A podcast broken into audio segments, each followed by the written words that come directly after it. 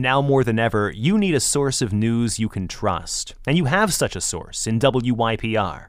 Members are our most important source of funding, and we need you now more than ever so we can continue to keep you informed amid the pandemic with honest, accurate journalism.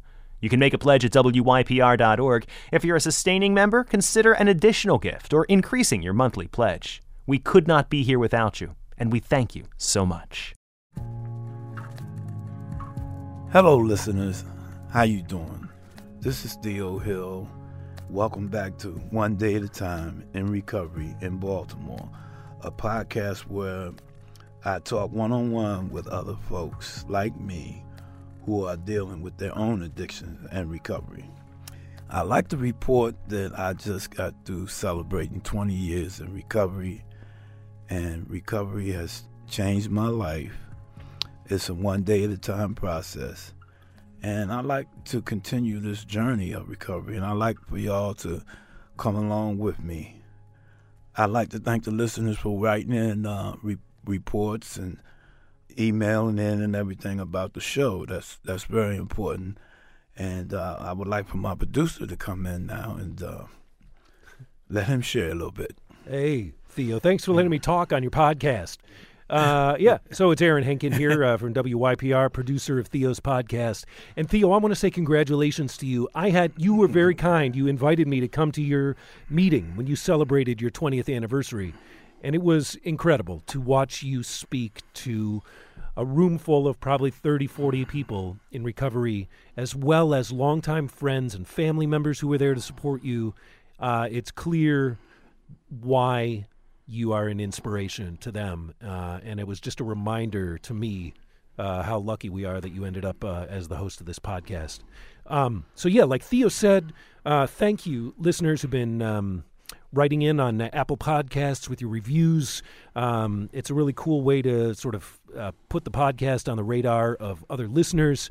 I'm just going to read a couple of these quickly, Theo. I don't want to see you blush too much. This one says, humbling. Thank you for sharing your experiences, Theo. This is honest and humbling. Grateful.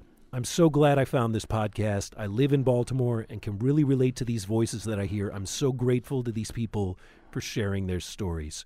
Theo, you're doing great. Can't wait to hear more. So thank you, listeners, and it's well-deserved praise, Theo. All right, I'm going to get off the mic. I'm going to let you do your thing.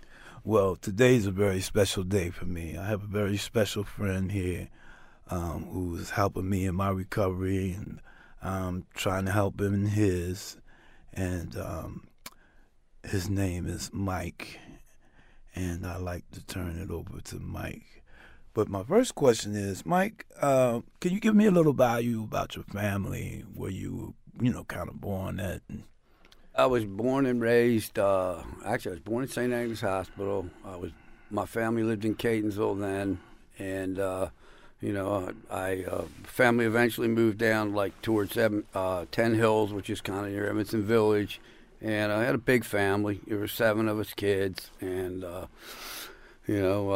just a regular family. Mom, dad, and a whole bunch of brothers and sisters. All right. Could you bring us when substances came into your life? Yeah, I remember exactly when. I had older brothers and sisters, and they were always throwing these parties, and they looked like they were having fun. And my sister's best friend, still her best friend today, she gave me some Seagram Seven and 7-Up. That was my first thing, and I drank that, and I fell in love. This was it, man. This was the tonic, the thing that was going to help me in the rest of my life, and that's where it all started.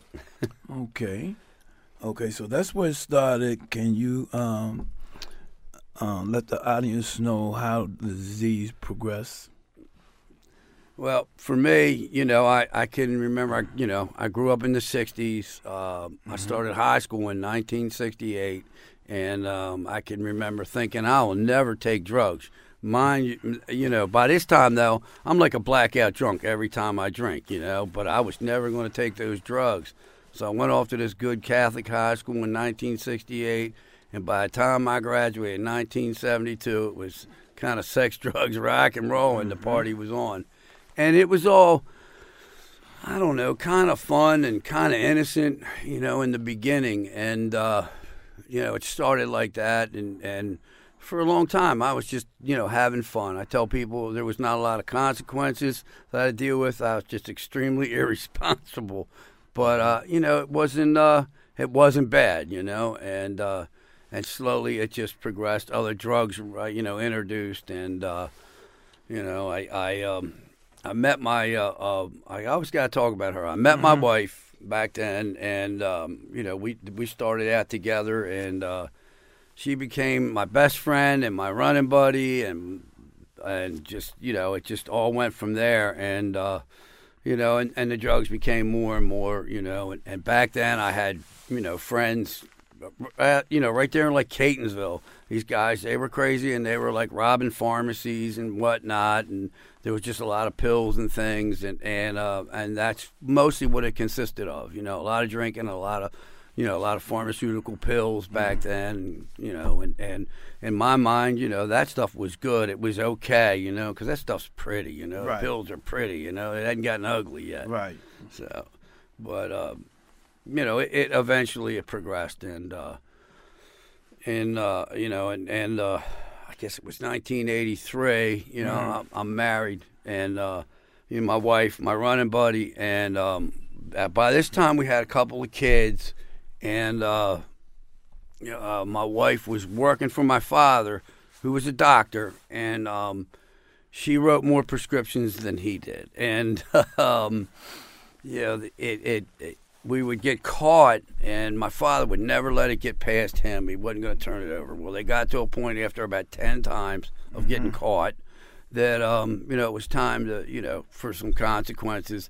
And they were talking about taking my kids. And I initially, you know, got clean, stopped using in 1983 because my kids, you know, I didn't want to lose my children, right. You know, and my wife eventually did. It's like that's a whole big another story, you know, and it was real messy and whatnot, but eventually both of us ended up getting clean, you know.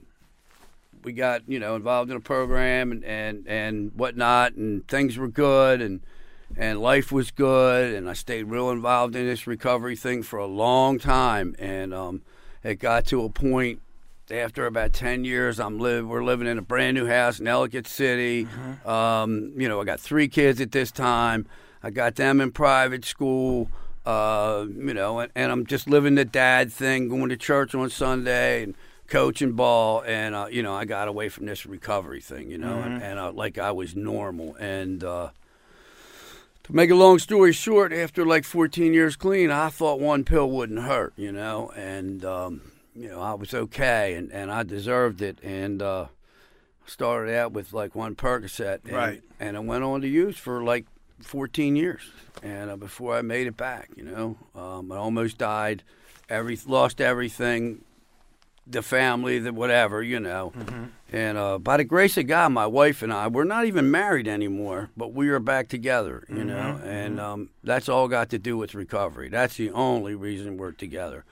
And, you know, life's pretty good today. You know, I mean, I still got to work hard. There's still trials and tribulations. But I need to you know, I learned something. Like, even though my life seemed like it was, you know, really good and blah, blah, blah, and I was normal, I wasn't. So I have to stay involved in this recovery thing, you know. And being clean today is very precious to me because it was something that, you know, that I tried to do after having like 14 years clean, trying to do it again, and tried for years and couldn't do it. And, you know, of course something happened. There's always an event. Nobody just gets clean, you know. And for me, it was I almost died. I had some liver problems. My liver was shutting down. And that's when it started. And eventually, you know, I got clean again, and that's been a little over 7 years ago, and you know, I just it means a lot to me. I mean, it's me being clean is way more precious than it ever was. You know, it's a big deal. 7 years later, it's still a big deal, and the way I do it is I just, you know. you know, help other addicts. You know, I do stuff like this. Whenever somebody asks me to do something that's got to do with recovery, I'm going to do it, man, because, you know, I got to give back what was freely given to me, you know, and just how important that is. And I don't take this, I just don't take being clean for granted anymore, you know. I know I'm just one drug away from just, you know, from that misery again, you know. And so, you know, and I tell new guys all the time, I said, there's like, just remember two things. There's only one drug you can't do, the first one, and there's only one day you got to stay clean, and that's today. And that's pretty much how I live my life, you know. And, you know, and I do other things, but, you know, life's good, you know. I managed to go back to work, you know. Yes. I got kind of a physical job, and I'm an old guy, and I couldn't work for years. You know, and that's important to me because I like what I do. Mm-hmm. And, you know, and my wife is back in my life. She's not really my wife, but, you know, my ex-wife. We're happily divorced. Your significant other. But that's just like a miracle to me, you know. Yes. And, you know, I got my best friend back, and that's only from, you know, being clean and recovery and whatnot. And, you know, and she's clean, and I just, when nothing else is going on, I look at that and I realize that's a miracle, you know, that the both of us are here today and we're both clean, because I didn't think it was ever going to happen again. So, how much more you want me to go? But that's good, man.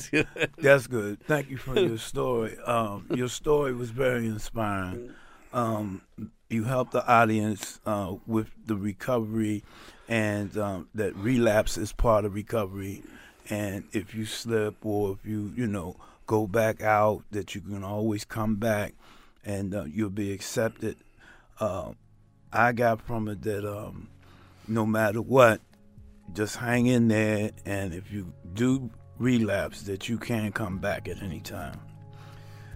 I'd like to thank Mike Yu for sharing his story on this episode of One Day at a Time in Recovery in Baltimore. I would like to thank you for listening, and I'm Theo Hill, and let's talk again soon.